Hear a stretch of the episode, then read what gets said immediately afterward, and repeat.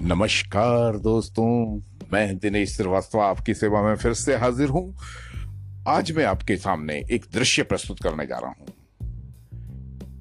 जन्माष्टमी आ रही है तो मैंने सोचा क्यों ना एक भगवान श्री कृष्ण और सुदामा के पुनर्मिलन पर एक दृश्य प्रस्तुत किया जाए।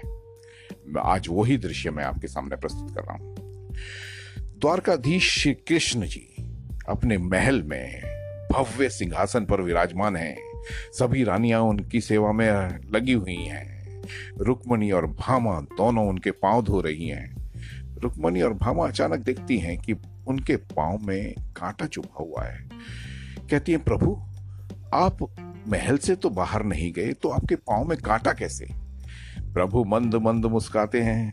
तभी वहाँ द्वारपाल उनके पास आता है। द्वारपाल बताता है, प्रभु बाहर द्वार पर एक अत्यंत दरिद्र ब्राह्मण आया हुआ है, जिसके कपड़े बहुत मैले कुचैले हैं, वह फटे हुए हैं। उनके पाँव में जूता चप्पल तक नहीं है। आपके दर्शन के अभिलाषी हैं। मैंने उनको बहुत रोकने की कोशिश की, मगर वो वहाँ पर रुक नहीं पा रहे। कह रहे हैं, मुझे आपसे आपके दर्शन चाहिए और अपने आप को वो आपका मित्र बताते हैं। नाम पूछने पर सुदामा बताते हैं। सुदामा? प्रभु चौंके। सुदामा, मेरा मित्र, मेरा गुरु भाई, मेरा सखा, मेरा बाल सखा सुदामा सुदामा सुदामा। करते हुए प्रभु उठे सिंहासन से और सीधा द्वार की तरफ़ को चलने लगे। उन्होंने सभी रानियों को हुक्म दिया कि वो सुदामा का एक भव्य स्वागत करें और भगवान प्रभु सीधे द्वार पर चले गए। द्वार पर जाते ही उन्होंने सुदामा को अपने गले लगा लिया और ज़ोर से बोले कि, सुदामा, मेरे गुरु भाई, मेरे मित्र, कहा थे तुम? सुदामा जी कहते हैं, प्रभु, आपने मुझे पहचान लिया।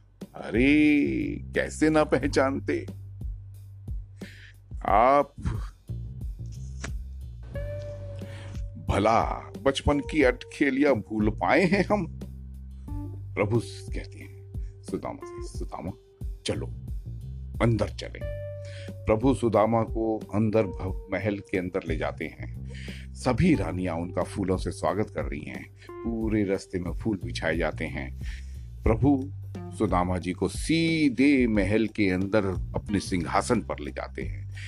और सुदामा जी से कहते हैं बैठी, बैठो भैया, यहाँ बैठो। सुदामा जी कहते हैं, अरे नहीं नहीं प्रभु, ये मेरा स्थान नहीं है। मैं तो आपके चरणों पर बैठना चाहता हूँ। प्रभु कहते, नहीं, आज तुम्हें ही यहाँ पर बैठना होगा। मैं तुम्हारे चरणों पर बैठूँगा। प्रभु ज़बरदस्ती सुदामा जी को अपने सिंहासन पर बिठाते हैं और उनके पाँव धोने लगते हैं। प्यार से धीरे धीरे उनके सभी कांटे निकालते हैं।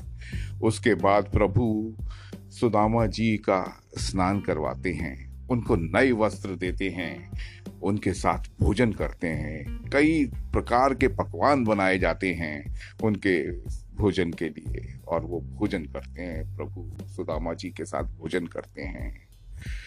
उसके बाद प्रभु अपनी सभी रानियों को सुदामा और अपने बचपन की लीलाओं का वर्णन करते हैं।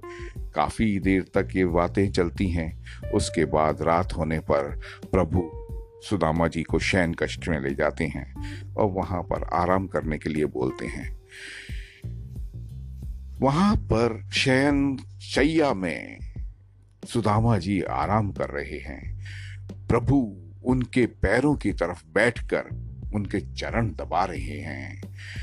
रुक्मणी और भामा सुदामा जी का पंखा झल रही हैं। अन्य रानियाँ जो हैं, सुदामा जी के लिए मधुर संगीत का आयोजन कर रही हैं। तभी प्रभु कहते हैं, भैया, घर में सब कैसे हैं? भाभी और बच्चे लोग कैसे हैं? सुदामा जी सोचते हैं, अपने घर का हाल सोचते हैं। घर में तो दरिद्रता भाई हुई है। मेरी पत्नी और बच्चे एक एक दाने के लिए तरस रहे हैं। बड़ी मुश्किल से उन्होंने चावल के कुछ दाने पोटली में बांधकर भगवान आपके लिए भेजे हैं। और मैं वो दाने भी आपको कैसे दूँ? मुझे शर्म आती है ऐसे माहौल में, इतने बड़े राजा को मैं क्या भेंट दे सकता हूँ?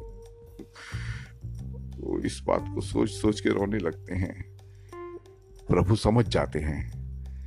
फिर प्रभु कहते हैं अच्छा ये बताओ भैया, भाभी ने मेरे लिए ज़रूर कुछ भेजा होगा। ज़रूर, क्योंकि स्त्रियाँ जो हैं, व्यवहार करने में बहुत कुशल होती हैं। और ज़रूर उन्होंने मेरे लिए कुछ ज़रूर अमूल्य चीज़ भेजी होगी। ये सुनकर सुदामा जी अपनी पोटली को सिराने में छुपाने लगते हैं और छुपाते छुपाते छुपाते छुपाते श्री कृष्ण जी देख लेते हैं। अरे भैया, ये क्या कर रहे हो? अरे कोई अमूल्य चीज़ है, मैं मैं, मेरे को देखने दो। सुदामा जी हाथ जोड़ने लगते हैं, जैसे कह रहे हो कि, प्रभु, इन महारानियों के सामने, इन रानियों के सामने मेरी इज़्ज़त का वो मत करें। प्रभु समझ जाते हैं, वो उस टाइम पे उनका, उनकी पोटली नहीं देखते। प्रभु आराम से सुदामा जी को सुला देते हैं, सभी रानियाँ चली जाती हैं, प्रभु उसके पश्चात उनके सिराने से वो पोटली निकालते हैं। और खोलते हैं। उसमें जो सूखे चावल और संदल पड़ा होता है, वो खाने लगते हैं। यहाँ प्रभु सूखे चावल और संदल खा रहे होते हैं। वहाँ पर सुदामा जी का घर परिवर्तित हो जाता है एक महल में। उनके घर के सभी बर्तन सोने चांदी के बन जाते हैं। घर में अन्य तरीके के पकवान बनने शुरू हो जाते हैं। सभी घर के लोगों के कपड़े, वस्त्र जो है, एक बहुत सुंदर वस्त्र बन जाते हैं। उस सुदामा जी का घर एक अत्यंत खूबसूरत घर बन जाता है। रात बीत जाती है प्रातः काल होता है। सुदामा जी अपने नित्य कर्मों के बाद अपने वापस जाने की बात करते हैं। कृष्ण जी भगवान से बात करते हैं कि मेरे को अब जाना होगा प्रभु। प्रभु कहते हैं, भैया, अगर कुछ समय और रुक जाते तो बहुत अच्छा रहता। सुदामा जी कहते हैं कि, नहीं प्रभु, मेरे को घर में बहुत काम है, मुझे जाना ही होगा।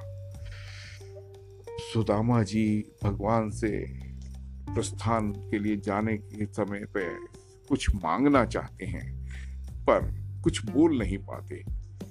प्रभु अपने गाड़ीवान को बुलाते हैं। और गाड़ीवान से कहते हैं कि जाओ इनको इनके गंतव्य स्थान तक छोड़ के आओ।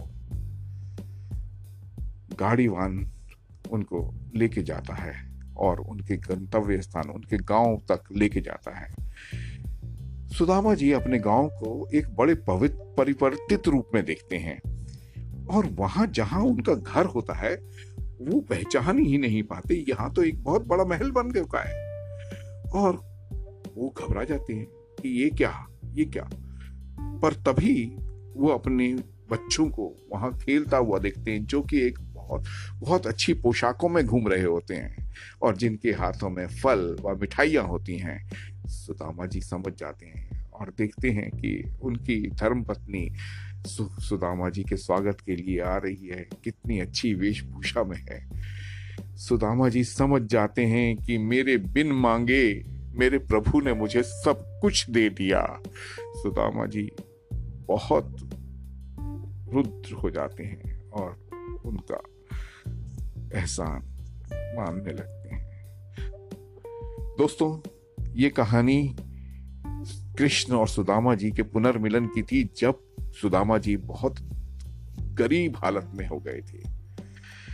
भगवान ने उनको, उनके आने के बाद सब कुछ दिया।